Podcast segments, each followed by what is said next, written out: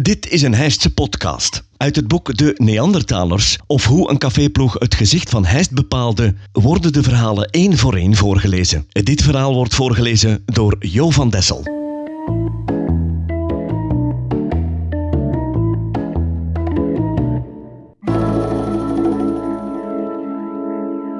Neandertalers, vroeger en nu.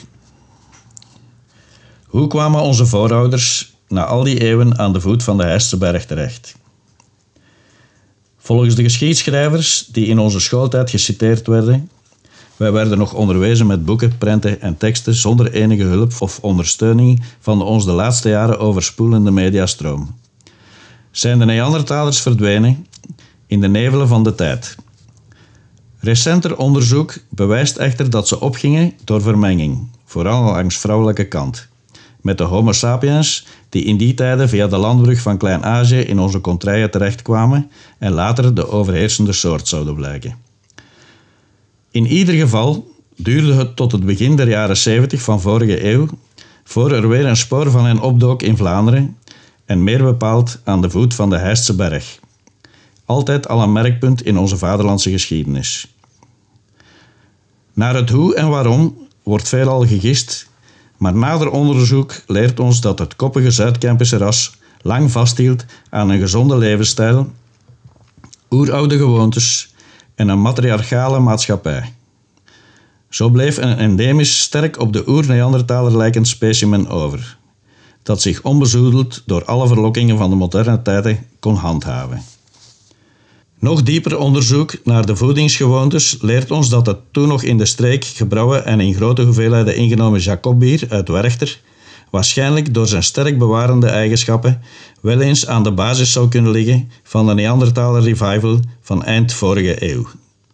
Hij bevorderde de eetlust, de haargroei en de aantrekkingskracht tot het andere geslacht. Zelfs tot over de stamgrenzen werden deze voordelen zeer gewaardeerd in voldoende mate ingenomen, altijd te weinig, nooit genoeg, zorgde het voor ongebreidelde jeugdige kracht en levenslust. Laat dat nu net eigenschappen zijn die bij het rennen achter wilde prooidieren goed van pas komen. De link met de als placebo gebruikte met lucht gevulde voetbal is gauw gelegd. Gelukkig was en is er nog altijd aan de voet van de berg een afspanning waar deze kostbare wonderdrank naar aloude gewoonte in voldoende hoeveelheden aanwezig was. Het pleintje, toen nog behoorlijk uniek in de streek, werd dan ook het hol, zeg maar de thuisgrot van menig gebruiker. En het mag dan ook geen wonder heten dat hier de figuurlijke wieg stond van menig atletisch, intelligent en aantrekkelijk manspersoon, waarvan de fine fleur later in deze geschriften veelvuldig aan bod zal komen. Buiten voetbalspelers met naam en faam leverde het pleintje in de najaren van de korte maar hevige Tweede Neandertalergolf tal van zangers, muzikanten, schrijvers, dichters, acteurs en bekende heistenaars in het algemeen, die de Heistse naam en faam tot op heden uitdragen tot ver buiten de grenzen van het grote kolenwoud.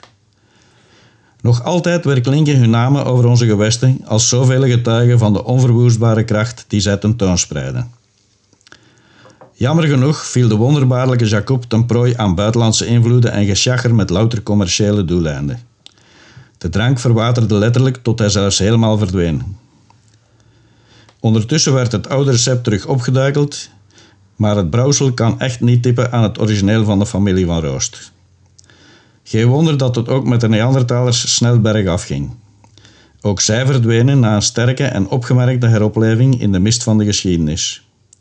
Om hun aandeel in het recente Heidse verleden niet te laten teleurgaan, hebben enkele zelfverklaarde wijzen zich samengezet om wat meer licht te laten schijnen op een stilaan verdwijnend dorps- en uitgangsleven. We zochten enkele van de laatste overlevenden op voor een diepgaand gesprek en voor pertinente vragen en mochten ervaren dat het ook voor hen een vreugdevolle, hilarische en plezierige tijd was. Gelieve ons te verontschuldigen voor eventuele fouten en hiaten.